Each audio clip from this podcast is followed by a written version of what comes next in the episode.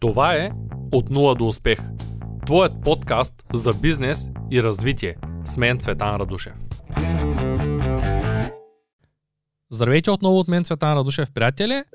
Това е първото видео, което правим с а, новият Procaster, специално създаден с цел да мога да се чуя с моите приятели и партньори от цяла България, не само от цяла България.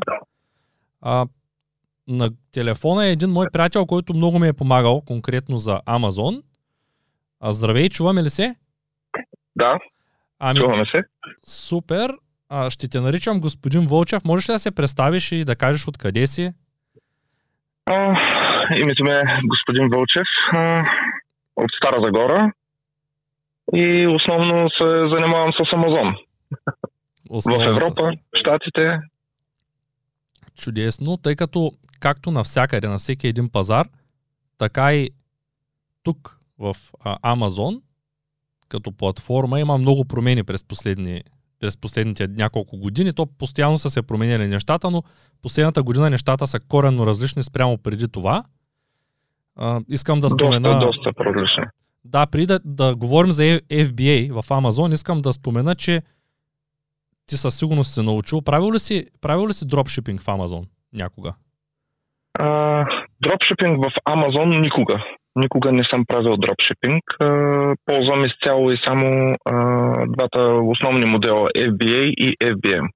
Добре, аз Това е като бизнес за мен. ще, Но дропшипинг никога. преди да започнем конкретно с а, въпросите, които искам да ти задам, ще спомена, че дропшипинга в Амазон през последните няколко месеца тотално загина.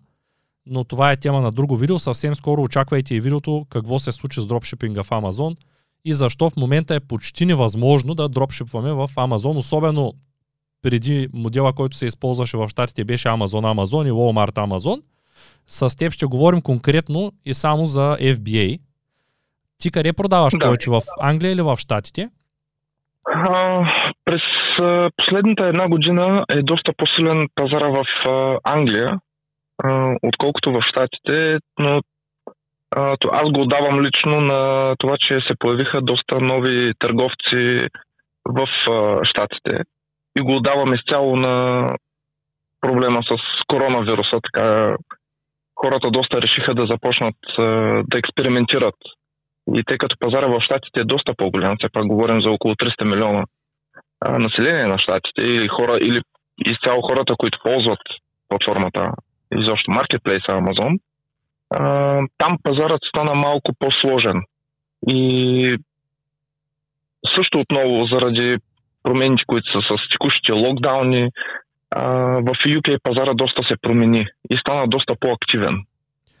Да, тъй като, тъй като аз съм, ти си ми помагал изключително много за FBA и аз съм запознат върху, и, и върху двата пазара, но, но това, което ще те питаме, а, след Брекзита как, какъв е, как, какво е променено в FBA Amazon Англия, конкретно за Англия говоря, тъй като това е доста, доста често ме питат какво да направя. Сега има проблеми с пращането на стоки, има проблеми с а, регистрациите, а, някои хора казват дори, че от България вече не можело да се регистрира човек, тъй като аз имам стари регистрации и не съм пробвал наскоро. Какво ще кажеш за конкретно за пазара в Англия, тъй като той е по-апетитен?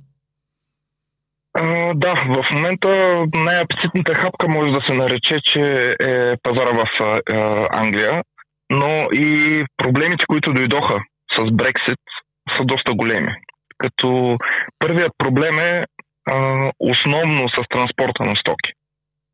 Защото до 31 декември а, 2020 година а, всички стоки вървяха по, а, трансп... а, чрез транспортните компании и, и ползваха така наречения вътрешноевропейски транспорт.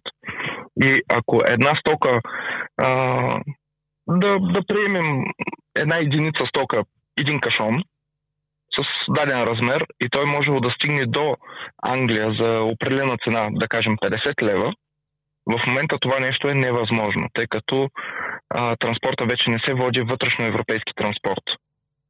Разбирам. Всичко е свързано с а, преминаване през митница, износ на стоки, внос на стоки, износ от едната страна, нали, съответно внос в Англия, който води до себе си по-високи а, транспортни такси, А, също така има няколко нови а, споразумения между Англия и а, Европейския съюз, които касаят точно нас, търговците, които изнасяме стоки за Англия.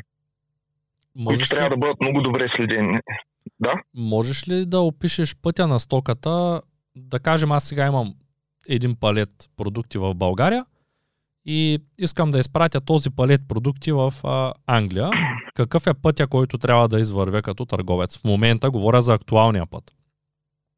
А, да, ще ти го опиша, но ще го опиша по два варианта. А, първия вариант стоката е произведена в България. И втори вариант, стоката е внесена в България от друга страна. Дали ще бъде от Европейския съюз или от трета страна, това са двата варианта, които могат да се случат. Ще ти опиша първо, ако стоката е произведена в България, пътят по който трябва да минеш, за да я, да я доставиш до склад на Амазон е следния. Тази стока трябва да бъде направена като износ на стока в България, т.е. да бъде официално през а, съответно български митници да бъде изнесена със съответния документ, който е основно а, инвойс, а, към Англия. Преминаването през митница става задължително вече с митнически агент, а, тъй като индивиду... индивидуално няма как да бъде изнесена. Трябва да съответният човек, който е изнася или фирма, трябва да притежава съответни документи, електронни подписи, право за изнасяне на стоки, а, за да може той сам да го направи. В най-удобния случай е използването на митнически агент. В България има доста такива фирми, които предлагат услуги, които срещу естествено заплащане оформят цялата тази е, документация, която е нужна за българските митници да се направи износ. А, сега, съответно, а, зависи от вида на стоката, защото ако изнасяте храни, естествено, веднага на, на митницата в Англия ще ви кажат, ние имаме нужда от а, сертификат от Българска агенция по храните, че наистина тази стока е произведена по европейски изисквания. Тоест, въпреки, че те не са в Европейския съюз вече след Брекзит, те ще изискат документи от търговеца за европейски сертификати. Да тъй като Англия е била доста години в Европейския съюз, тя е една от основателките все пак на Европейския съюз, тяхното законодателство е директно свързано с Европейския съюз, дали те ще бъдат в Европейския съюз или извън него, техните закони вече са поставени на, по местата. Тоест ние трябва да се съобразяваме с тях.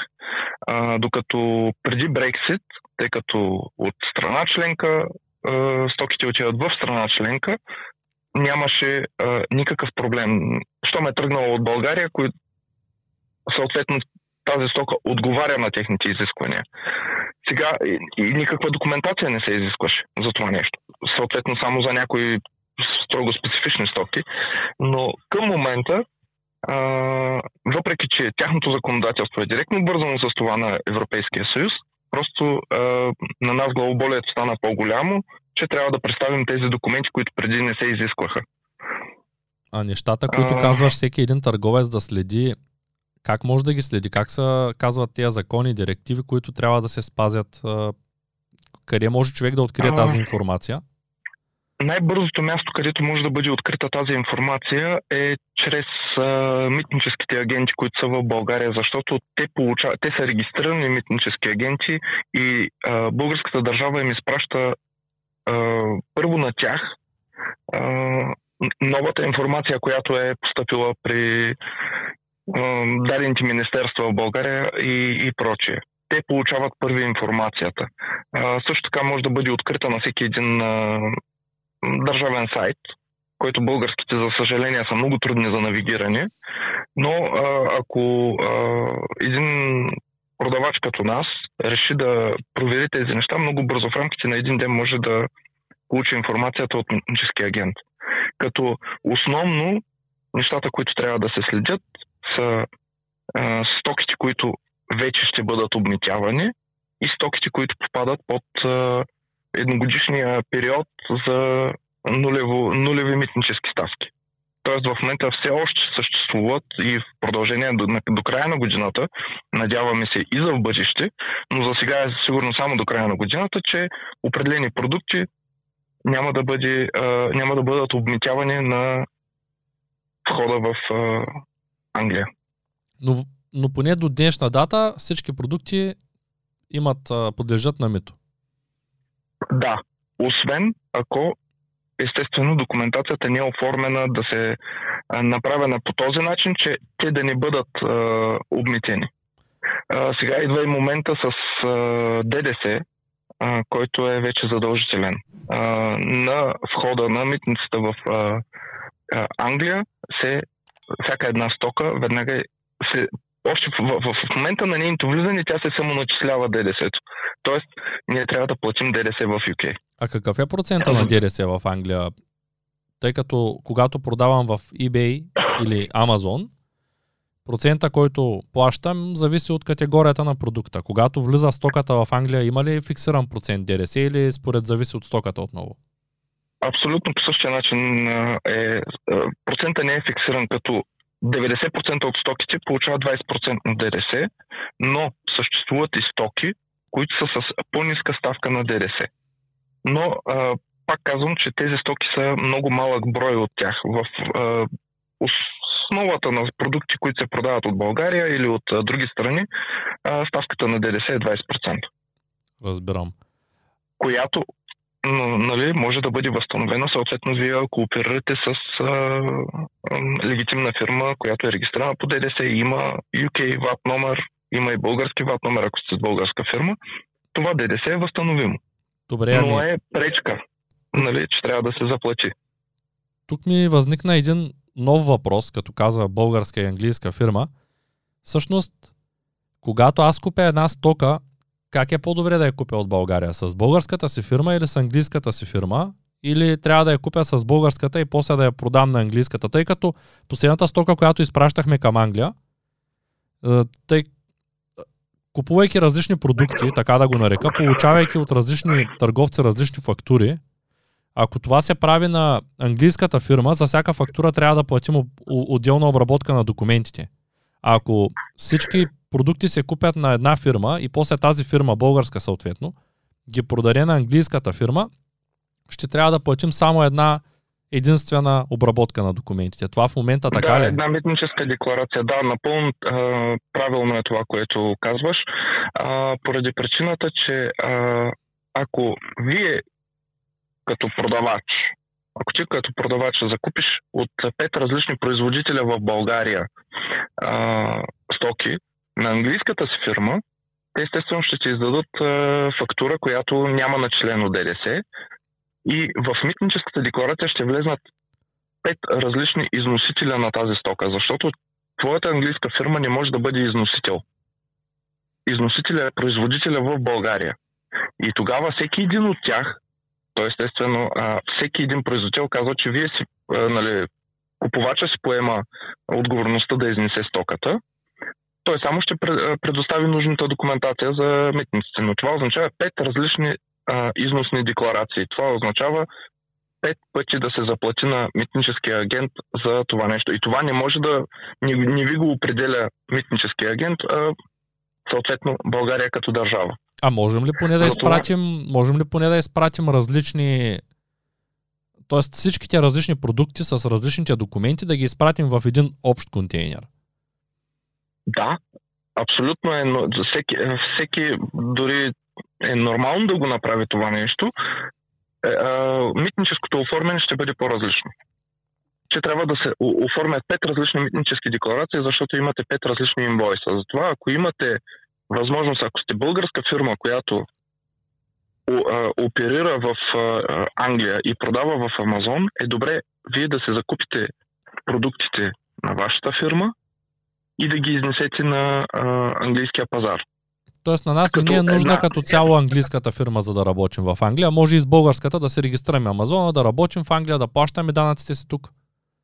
Да, може единственото, което ще се наложи да се а, прави е да, се, да имате а, английски ВАП номер. Тоест директна регистрация по ДДС, тъй като сме от България, а в Англия това не се изисква да. до 75 000 паунда, ако не се лъжа. Да, до 75, но ако сте с българска, ако сте с българска фирма в UK, а, вие е задължителен а, ват номера, който да изкарате, защото вече складирате стоки извън Европейския съюз. Всъщност тук е момента да спомена, че много хора продават с американски фирми в Англия и могат да се регистрират американските фирми по ВАТ. И Да, аз всъщност, точно по този. Скоро ми издаде всъщност тайната, че тия, които са се регистрирали вата предварително, са платили за него, а ти си намерил начин чрез Амазон, все още може, но не знам кога ще кача това видео, така че може и когато гледат видеото вече зрителите да не е актуално, да могат да използват безплатна регистрация за ДРС, но как се случва това? А, всъщност процесът е много лесен. А, от януари месец, а, даже не от януари, а от края на декември месец, Амазон предложиха регистрация на те да бъдат посредник между продавачите и счетоводните компании, с които те работят и да направят безплатна ВАТ регистрация на техните фирми, особено за продавачи, които не са с фирми базирани в UK. А, това се случи а, началото на декември. Получихме за първи път това писмо. А, ние дори малко закъсняхме, защото аз оперирам с американска фирма на американския пазар и на UK пазара. И когато се наложи да се извадим ват номер, разгледахме вариантите, които са решенията, които може да имаме. Тоест да се намерим счетоводна къща в UK, да я заплащаме месечен, а, месечна такса и те да ощетоводяват нашите продажби в Амазон, които са на територията на, на Англия, естествено, защото там дължим вече съответно а, ВАТ. Но а, се оказа, че това, което предлагат Амазон е много по-изгодно. А, буквално за една година те а, свързват търговеца с счетоводната къща, счетоводната къща изисква нужните документи от търговеца, подава заявлението за регистрация ВАТ в UK и в момента в който получат номера, което отнема около, в нашия случай отнема около месец, месец и 10 дена някъде, което беше след нова година. Естествено, наложи се да изчакаме един месец за нашия ВАТ. И а, в момента, в който се получи, получавате писмо с ВАТ номера, съответно актуализирате ВАТ номера си в а, а, Амазон и а, другото, което изисквате е да се създаде акаунт в акаунта на Амазон, за да могат техните служители на счетоводната компания да имат достъп до вашите продажби и да обработват вашето ДДС. Тоест това е изискване, което те имат конкретно към хората, които използват безплатната регистрация на Амазон. Да, която тя вече може, нали, когато излезе видеото, наистина да не е и безплатна, но, но тя съществува като опция. Амазон да бъде посредник за регистрацията на ДДС в Англия. Имаш ли идея колко струва такава регистрация? А, към Амазон, ако не е нали, в безплатния вариант, струва 400 евро на година. Тоест, ако сега някой си е направил безплатна, до година ще плати такса от 400 евро. От 400 евро, като има и допълнителна опция, която а, предлагам доста хора да се а, замислят върху тази опция, защото в моя случай, при моята регистрация, офертата беше 400 на година, но те се занимават само единствено с продажбите в Амазон. Ако имате допълнителни продажби извън маркетплейса на Амазон, те няма да обработват за тази сума. Вие трябва вие да си обработите това ДДС. И те предлагат срещу 100 евро допълнителна година да обработват и т.е. Да, да водят пълното счетоводство на, на вашата фирма в UK. Т.е. да обработват и поръчките, които са извън маркетплейса на Амазон и това е срещу 100 евро на а, година. Доста, доста изгодно звучи. Доста изгодно звучи. Много хора не са запознати с това нещо, защото имаха а, много хора започнаха да се оплакват от а, първата счетоводна компания, а, с която Амазон реши да работи, това е Авалара. И доста хора се оплакаха от нея за... Аз го давам на това, че изведнъж обема на работа, който получиха, те беше непосилен за тях. И в момента Амазон работи с доста компании. Тази, с която, аз, която беше определена за моята фирма, нали, те гледат все пак оборота на фирмата, какъв процент от продажбите имаш в Англия, нали, съответно, и определят дадената компания, с която ти да работиш. Това е проблема, че не можеш да я избереш. Разбирам. Ами, те имат ли проблем да регистрират всяка една фирма? Тоест, има ли значение дали фирмата ми е българска, английска, американска? никакъв проблем. Разликата е в документи, които се изискват. Да се представят на счетоводната компания, която съответно да подаде документите за регистрация на ВАТ. Съответно, аз с а, а, американска фирма ми изискаха единствено а, сертификата за формиране на фирмата, а, лични документи на собственика на фирмата и а, в момента ми избяга от главата. Мисля, че имаше още нещо свързано с, пак с личните данни и адреса на фирмата. Но това беше всичко като регистрация. След като ги имат, получава се обратно един документ, който трябва да бъде разпечатан на хартия, подписан собственоръчно и отново сканиран и да им се върне. Това беше всичко, което изискаха от нас. И едномесечно чакане, за, за да може системата в Англия да се задейства. Разбирам. Супер. А, благодаря ти за, за подробното обяснение. Отворих едно видео, което качих преди около година, а, което се казва най-добрият курс за Amazon FBA на най-низката цена. Това е курса, който ти със силно си гледал, тъй като също си използвал Helium 10 в един определен период. Няма да коментираме софтуера да. в момента. А, тук ще излезе дясно, дясно на екрана видеото. Това е за зрителите на канала, тъй като ще пусна това този разговор, ще го пусна и като подкаст. И има няколко въпроса, на които искам да отговорим под видеото. Първият е относно този курс, за това те връщам на, на курса. Курса за Амазон изглежда добре, но никъде в съдържанието не се е виждало как реално човек може да използва склад на Амазон и да изпрати китайска скока там, за да започне FBA. И това има ли го някъде като съдържание? Тъй като ти си изпращал на FBA, ползвал ли си Китай като, като доставчик? А, да. Реално ние започнахме с когато започнахме да търгуваме в Амазон, започнахме с стоки от Китай. Сега вече не, не, не наблягаме толкова на китайските стоки. А, защото поне за към момента и поне това е лично мое мнение, нали, не искам да го налагам на никой, но а, през последната една година, една година и половина а, този модел на мен лично не ми се струва толкова удачен, поради причината, че а, транспортните компании се вдигнаха цените ужасно много. И в момента трябва наистина много добре да се много стабилно проучване на пазара трябва да се направи преди да изберем продукти, особено ако мислим да работим с Китай.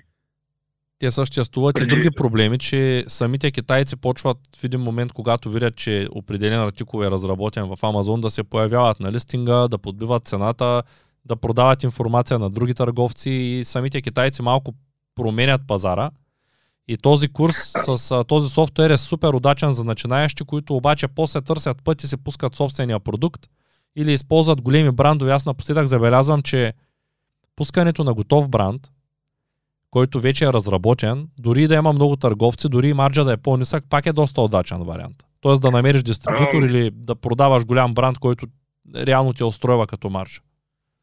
Да, този модел преди, преди да кажем 3 години, този модел малко хората бягаха от него. Но аз е, пак го нали, отдавам на това, което се случва в света в момента, защото колебанията изобщо в това, което се случва в света са доста големи заради коронавирус, заради доста други неща. доста се промениха моделите, с които трябва да се работи. Не казвам, че модела FBA е не е печеливш. Напротив, много е печеливш. И в момента, все пак се знае, сме в bull market и всичко върви доста нагоре. И реално в момента всичко е печелившо. Дори и FBM модела е печеливш. Но пак казвам, не е точно не се движи точно по пътя, по който се движеше преди години. Нали, съответно, взимаме Helium 10, правим проучване в рамките на един-два месеца, избираме продукт, пущаме го, реклама и така. Пак е, не че не работи, но пак казвам, проучванията трябва да бъдат много по-задълбочени. Калкулацията на цената на продукта трябва да бъде много по-точна, защото в момента едно от най-големите пера като разход на един FBA търговец е транспорт. Транспорта в момента е, да кажем, десетократно по-висок, отколкото беше преди години. Което е много. А, преди, да кажем, преди две или три години можехме да си позволим един хубав, а, хубава наценка от порядка 30 до 40%, като стандартна наценка на продукта, която да е печалба за нас. В момента тези цени, аз мога лично да кажа, че са малко нереални, ако някой започне с а, такава наценка. Ти... Особено след като се е сложил цената на продукта, транспорт, съответно данъци, разходи за фирми. Тази наценка е малко нереална вече. Всъщност. От страна. Да. А, тоест, искаш да кажеш, че затова те прекъсвам. Искаш да кажеш, че наценката в Amazon в момента на FBA не е повече от 30%, когато човек дръпне чертата. А, да, 30% е постижимо. Но а, преди години можеше да се скочи дори над тази граница и то с доста голям успех. В момента не мисля, че е удачно, не че сега всеки може, всеки се определя наценката на продуктите, но винаги ние са, трябва да се държим да бъдем конкурентно способни. Да. Тоест, да. тоест FBA 30% е добра, добра наценка. Всъщност искам да кажа, тъй като ти спомена FBM като цяло, да. и много често в канала ми правят правят ми забележка, че говоря на английски, не казвам кое какво е. FBA, само ще отворя една скоба преди да продължа, е когато ние изпратим стоката в склада на Amazon. А FBM е когато ние или някой вместо нас изпраща стоката до клиента. Като има една голяма разлика и едно голямо, огромно предимство бих казал на FBM спрямо FBA. И то е това, че Амазон не връща пари за щяло и нещяло на клиентите. Когато стоката е на FBA, т.е. е в техен склад, и те поемат транспорта, когато има проблем, те в голямата част от случаите просто връщат ни пари на клиента и казват AZ claim. AZ claim е когато клиента каже не получих стоката или стоката не е така, каква, каква, такава каквато е описана. А, при FBA го има този проблем, докато при FBM го няма там можем да се защитим, можем да покажем, че сме изпратили стоката, можем да добавим тракинг, но въпреки всичко, ти кой, кой модел предпочиташ а, твърдо? На, на всички ни е ясно, че Amazon в бъдеще ще затягат все повече и повече нещата, както почти убиха дропшипинга, почти изцяло.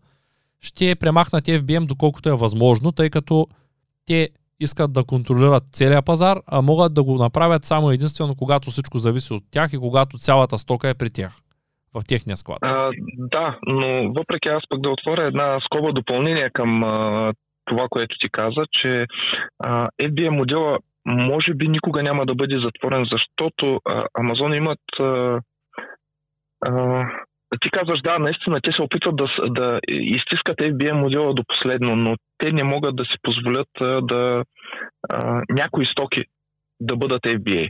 Дори от, а, има стоки, които са забранени за FBA, но са позволени за FBM, защото те не могат да съхраняват този вид стока. Говорим, да кажем, някои запалими продукти. Амазон не иска да съхранява такива продукти, особено които са с висока степен на запалимост, в техните складове. Но тези стоки могат да бъдат продавани по FBM модел. Съответно, обаче ние поемаме цялата отговорност за транспорт и за съхранение на тази стока. А, за това, че FBA модела винаги ще съществува, просто в някои случаи ще бъде а, по-неизгоден, отколкото FBA. И те ще... FBA си остава основно печелившия модел.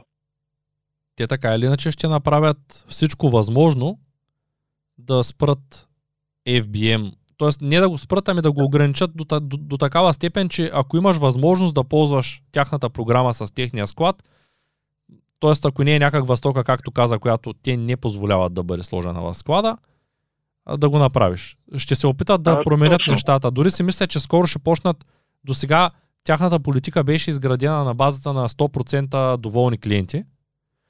Но си мисля, че скоро ще започнат, тъй като вече имат много доволни клиенти, да постягат малко мерките от към клиенти, за да могат да запазят част от продаващите, тъй като много хора и се отказват от Амазон. Те отиват с идеята, че има двоен, троен, четворен марш и в следващия момент се оказа, че тия 200-300%, които говорят а, интернет а, гурутата, продавайки курсовите си, се оказва 20-30%. И като почнеш да смяташ проблемите с митницата, допълнителните разходи, разходите за фирми, които ти излизат, а, решил се да продаваш на още два пазара, карата да отвориш още две ват регистрации, което никак не е ефтино. Да. А от време на време пращаш тока, която не се продава, пускаш реклама, която също, също, също ти гълта част от, от бюджета, при това голяма част от бюджета.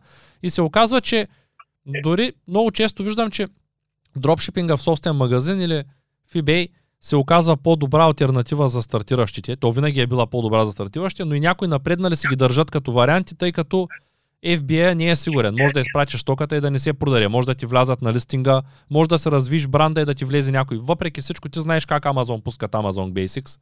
Не знам дали е удачно да го споменавам тук, но... Ам... Да, това е доста голям проблем на, и страх на всеки един Amazon FBA продавач. А, основният конкурент да бъде Amazon. Тогава а, измъкване няма. В някои случаи, някои големи брандове, които наистина са... Амазон е закъснял с влизането в тази ниша, успяват да, да приборят самия продукт, но не и Амазон.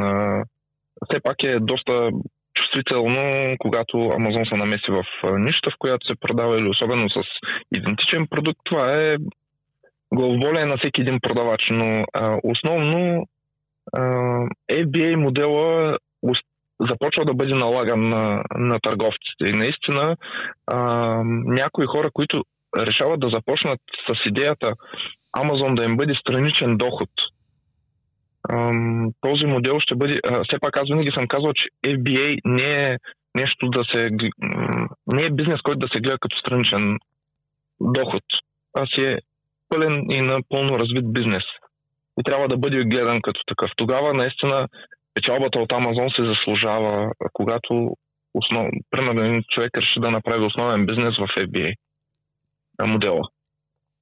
Да, аз познавам търговци, които продават изключително много, изключително добре от години, но те са се разработили продуктите, направили са добро проучване и продукта им е много труден да се копира. Тези ефтините неща много лесно могат да се направят като копия някой да купи твоя продукт и да произведе същия или китайца да те подбие, но когато нещата са малко по-сложни, да кажем, знаеш, някои колеги пращат продукти, които се правят ръчна изработка или които се правят конкретно и само в България, които са така да. направени, че е много трудно някой трябва да дигне фабрика конкретно за това, за да може да го клонира този продукт, което е а, доста да, добър вариант. Да, дори Амазон избягват от а, такива продукти. А, всички китайски производители избягват от такива продукти. Да, наистина това са доста а, печеливши а, продукти, но тук а, вече този модел на работа, основно, че той се върви по основния път на FBA, но а, как, да, как да го обясня по-точно? А, това са продукти, които наистина строго специфични а, и така доста надълбоко в нишата и наистина, ако човек попадне и има възможност да произвежда или да закупи такъв продукт, това е доста добра идея. Не е доста добра, ами може би най-добрата идея за FBA модела. Тук се спомням... Защото все пак... Да. Ти като каза за, за модела и за специфичните продукти, тук се спомням първия път, когато се видяхме и не знам дали е удачно да разкажа историята за продуктите, които всъщност и си им намалил обема този трик, може ли да го разкажем или предпочиташ да не го разказваме? А, в а, намаляне на модел имаш предвид... Не, не, на обема, на обема. На стоката, като са е тегли на, на обеми на тегло, как се намалил обема на своята стока? Ами това, това е трик, който може би всеки го прилага, когато се изпраща стоките към Амазон. Мисля, че ще е интересен транспорт... на аудиторията, тъй като едва ли... Сигурен съм, поне аз не се бях сещал до него момент.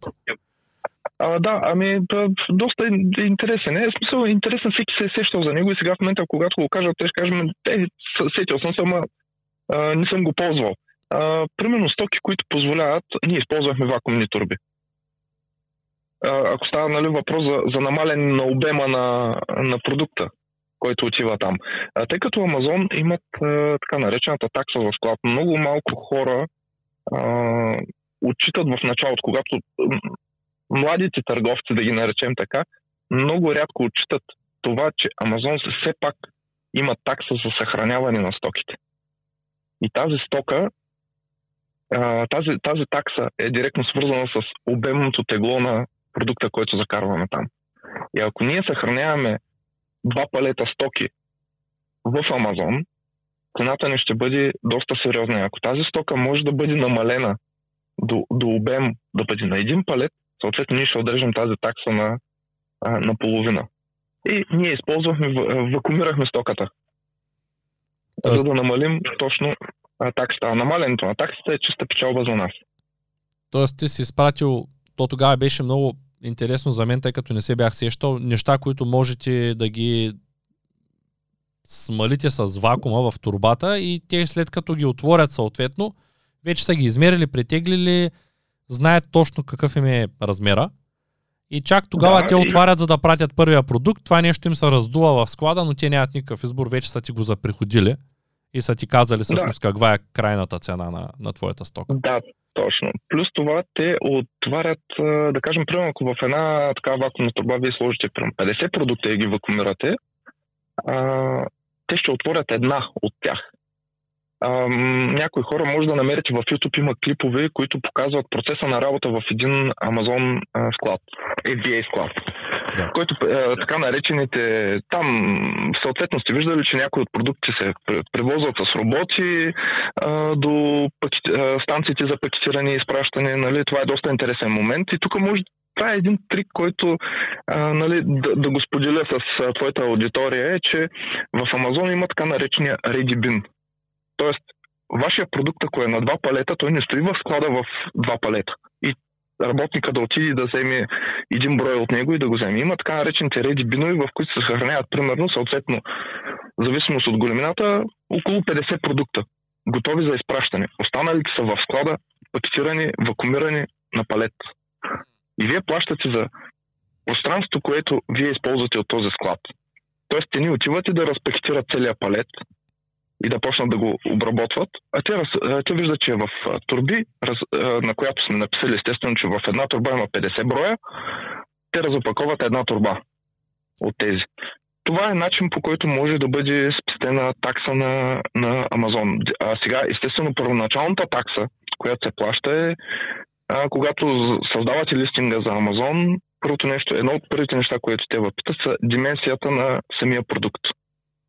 И първоначалната такса за склад ще бъде определена спрямо тази дименсия, която вие дадете. Обаче, в последствие, когато продуктите вече са в склада на Амазон, тогава има и преизчисляване на тези а, такси за складове. Разбирам. Тоест, а, човек трябва да, да е наясно, че като изпраща стоката, може горе-долу да сметне, но не винаги може с точност да каже колко точно ще му струва. Аз поне не съм забелязал някой да, е. да каже, като праща стоката, ще ми излиза 200 долара за вход и още да кажем 40 на месец. Ами... Да, да, малко са ориентировъчни таксите там. Докато Амазон ги изчисли с точност вече. Това, което аз съм забелязал е, че китайците са изключително подготвени когато ние им кажем къде да изпратят стоката, това се случва, те само питат за кой склад става дума и оттам нататък нямаме никакъв, никакъв ангажимент, знаят какъв лейбъл, как да го залепят, по какъв начин да го опаковат. Докато в България, когато почнем да подготвяме и не сме наясно, в началото изглежда пълен кошмар. Да, преживял съм го, но в последствие човек се научава и вижда, че не е толкова плашещо всичко. Да, искаш ли някой път в бъдеще може в не чак толкова близкото бъдеще, тъй като в момента отново сме в локдаун, да направим с теб една подготовка за FBA, т.е. да дойда на гости, да се отворя акаунта, да подготвя няколко кашона и да ги опаковаме, да изпринтираме лейбълите, да, да ги подготвим за изпращане. Нямаш, от моя страна няма проблем, ще се оговорим, ще го покажем. А, също така ще покажа, нали, съответно и, а, тъй като когато се поръчат стоки от Китай, а, а, вашия производител, да го кажем така, той се знае как да се опакова стоката. А, докато има доста тънкости, когато ако вие си спратите един кашон от, да кажем, с DHL от България, сега DHL нали, са малко скъпа компания, но в някои случаи доста е удобно да се ползват. А, за нас е кашон, те го оправят, но има случаи, в които вие ползвате транспортни компании, примерно да изпратим един палет. Този палет трябва да бъде подготвен за транспорт, което е доста е, интересен момент е, за самата му подготовка.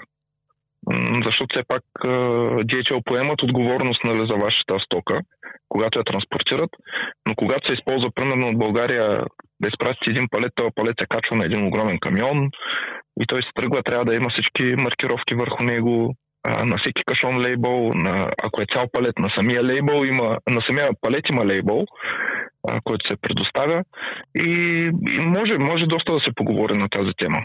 Добре, но... Защото е... Ще го запазя за бъдеще, тъй като е... Много ще удължим, ще удължим разговор. Аз не съм правил... Не съм свикнал да правя записи по един, по два часа, но това беше идеята да почна подкаста, тъй като когато седни човек да говори сам, дори да е наясно, той много трудно води монолог, да кажем, един час. Почти никакъв шанс да водиш монолог един час. Да. Докато когато водим диалог и когато има много въпроси, дори сега под това видео, което ще пусна под видеото, под подкаста, ще могат да задават допълнително хората въпроси. И може би след известно време пак ще те поканя, тъй като мисля, че темата е доста интересна, особено за начинаещите търговци. Пак ще те поканя и съм сигурен, че ще има много въпроси, на които не сме отговорили в момента и те ще са зададени под видеото, така че приканвам те и теб, когато пусна записа, ако имаш възможност, отговаряй на, на хората, които са отдолу, които са в коментарите, тъй като това е много важно. Нали? Това е идеята не просто да им хвърлим една информация да ги зарежем, ами когато решат после отдолу да коментират нещо, да зададат въпрос, да има кой да им помогне не съм напълно компетентен за Амазон. Това е причината да те поканя, защото ти си много по-напред, ти спращал си пратки, помагаш на мен, помагаш на много други колеги. За разлика от повечето големи търговци в FBA, които познавам, които казват аз това си го правя сам и не искам никой да ме пита нещо. И обикновено отговарят с някакъв линк и се опитват да те объркат. Повечето, повечето пъти, когато съм питал по-големи FBA търговци в а, България, които са локализирани, а, повече, по-често са ме обърквали, отколкото са ми помагали нямат, ами... нямат това свойство, както при теб, при Гео, нали, то затова и вие сте приятели с Гео. А, когато някой ви пита нещо, вие наистина да откликнете и наистина да се опитате да му помогнете, а не просто да му хвърлите малко пясък в очите и да кажете, е това е. Ами, правим го поради причината, може би и Гео го прави със същата причина, че знае, че старта не е лесен. А, в някои случаи, да, някои хора изтеглят от печелившия билет от лотарията и бизнесът им тръгва изневиделица. Макар, че и това е доста опасно да се случи с някои хора, защото а, изведнъж а, работата, с която се натоварват, е доста сериозна. А, ние сме минали по, по, по тежкия път. А, минали сме на принципа проба и грешка.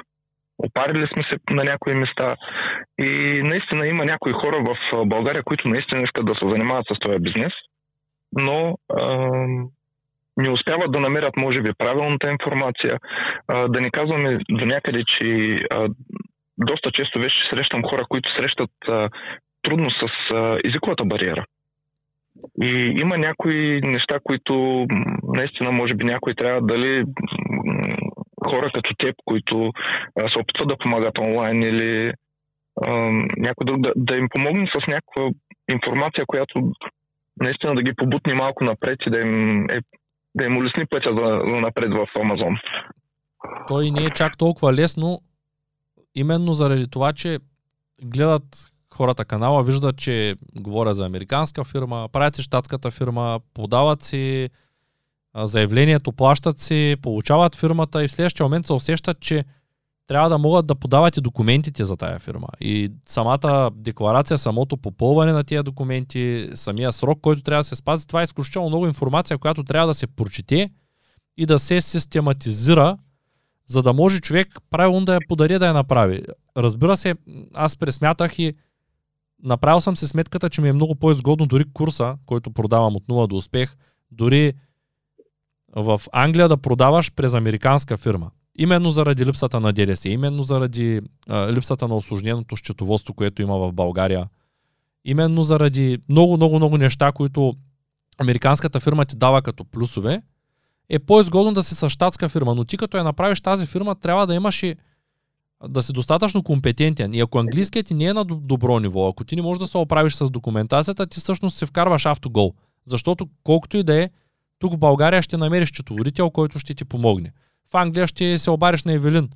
Той ще ти помогне. Но в Америка няма на кого да звъниш. И аз като звъннах в... Когато си направих а, фирмата Coming Plan, реших да им се обаря и им казах а, Сега имам фирма, обаче нямам сметка. Това няма да го забравя никога, този опит с тях. И те ми казаха, няма никакъв проблем. Ела, Делауер, еди се на коя улица в работно време от 8 до 5 и ние ще ти помогнем, ще заведем до банката. Еми, Даря, ама аз съм в България, нали? И започвам да ги питам, добре, вие не знаете ли някакъв начин за виртуално откриване на сметка? Те казват ми, не, ние не знаем. Нашите клиенти се отварят, ама нямаме никаква представа как се случва. И в един момент попадаш в омагиосания кръг. Решаваш да звъниш на АРС, ти пробваш да звъниш на АРС последната година. А, имах, имах опит да звъня а, около декември месец, началото на И декември, беше? поради забавяне. Ами 320 минути изчакване. 320 минути. Какво ще рече? Това ти се постоял 4-5 часа на линия, грубо. Ами не можах, не можах да изтърпя просто. Просто и аз не можах да А т.е. не можа да се С- свържеш? с- Не, в никакъв случай. Просто проблема беше при нас, че имахме а, закъсняване там с а, а, Итин. Ние говорехме с тебе, сме се чували на тая тема. Да. А, и а, се наложи да, да се обаждаме, но така и не успяхме да се свържем, защото декември месец е най-натоварения месец. Да, за хората, А, които не знаят, относно- тук ще отворя скобка. ИТИН номера е всъщност много жизненно важния данъчен номер в Штатите, без който ние почти нищо не можем да направим. Дори в момента промениха регистрацията на PayPal и за регистрацията в PayPal трябва да имаме предварително ИТИН номер. Доскоро беше, регистрацията беше възможна, но ИТИН номера го изискваха след 10 000 долара оборот, да речем. В момента това е абсолютно Да. наобратно и, и там е променено. Та, извинявай, довърши си мисълта. Да. А, е, получаването на ИТИН а, номера е много важен момент. А, вие с Гео сте говорили на тази тема, имате доста добро видео, а, което аз съм много рад, съм радостен, че някой седна да го направи това нещо, защото да, американската фирма дава много, а, как да кажем, можем доста да се облагодетелстваме от нея. Но също така и а, трябва да сме доста запознати, защото да, винаги съществува момента, в който а, вие може да отидете, да се вземете, да се свържете с един счетоводител в а, Штатите и да а, той да ви води счетоводство, но е изключително скъпа услуга. Изключително скъпа услуга. Един начинаещ продавач в Амазон, който е решил да тръгне по пътя на създаване на американска фирма, а, предполагам няма да успее да го направи. А, няма да поеме финансовия натиск, който ще получи от един счетоводител в а, Штатите защото говорим за цени в хиляди долари. Той по-големия за проблем, по-големия проблем конкретно при начинаещите е, че има твърде много информация в интернет, която ги дезориентира. Всеки втори, който ми се Точно. обажда в последно време, започва с думите аз почнах в Амазон да се регистрирам, там не стана, направих се магазин в eBay, там ма спряха, след това си направих сайт, пуснах реклама, то няма продажби. И аз как да му обясня на този човек, че той е почнал едновременно а, да лежи, да върви и да бяга. Нали, Той иска да прави всичките действия едновременно. Иска да, да, да закара стока на склад, да прави дропшипинг и в следващия момент този дропшипинг иска да го прави и в готова платформа, иска да го прави в собствен магазин. Няма никаква идея как се правят сайтови, как се прави маркетинг, изобщо откъде да започне, как да намери правилните продукти, как да ги изпрати, как се прави customer support, какви проблеми може да срещне. Обаче почва от главата за краката и вече като се объркат тотално, влизат в групата и днеска четох малко по-рано, един написал какво трябва да знаем за дропшипинга като въпрос и отдолу първия отговор е, че не работи.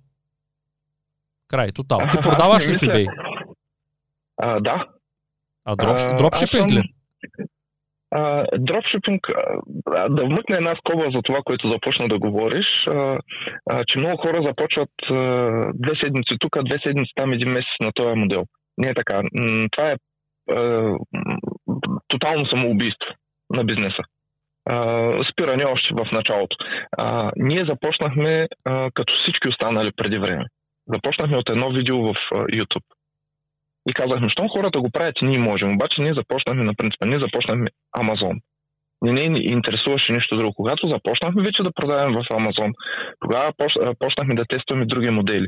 Дали ще бъде дропшипинг чрез Shopify или чрез собствен сайт.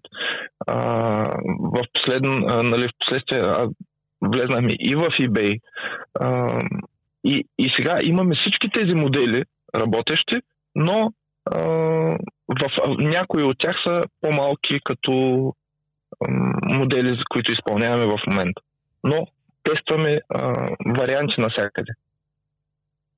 и, и не мога да кажа, че някой от моделите е напълно а, спрял. Нали, говорим като общи модели, дали ще е dropshipping, FBA, FBM, а, eBay дори със собствени продукти. Всичко е работещо, но, но иска се проучването и правилният тест да се направи. Да, разбирам. Ами добре, аз мисля да ни удължаваме повече разговора, тъй като много-много неща засегнахме.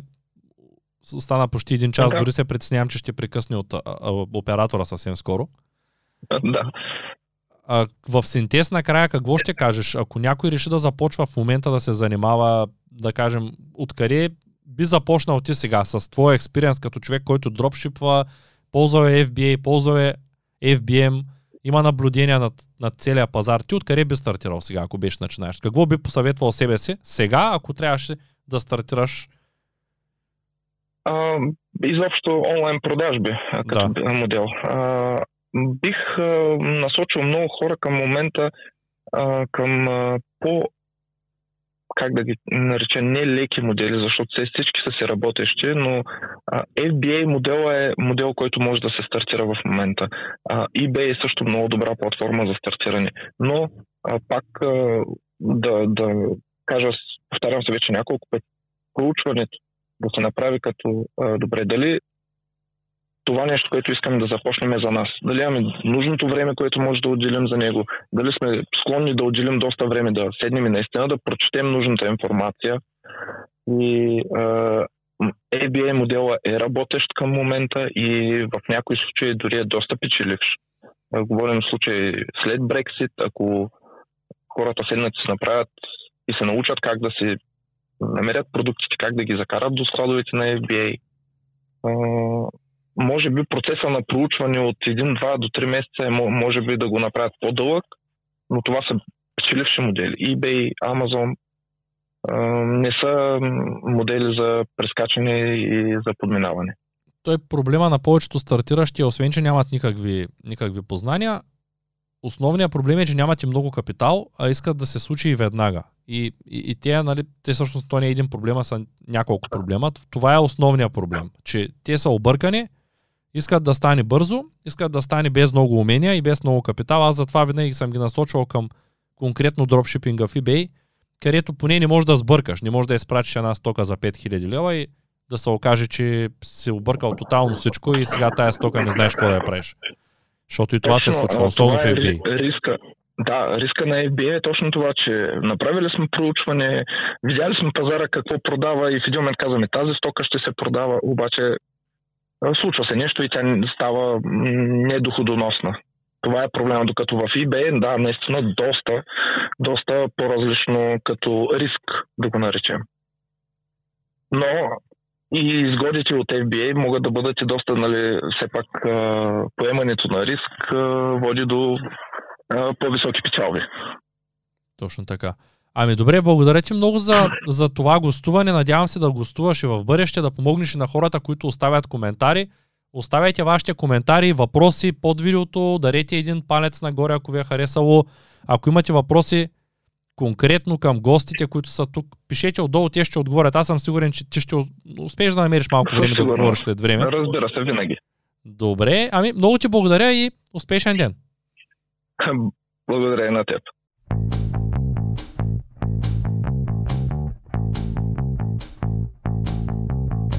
Това е От нула до успех. Твоят подкаст за бизнес и развитие. С мен Цветан Радушев.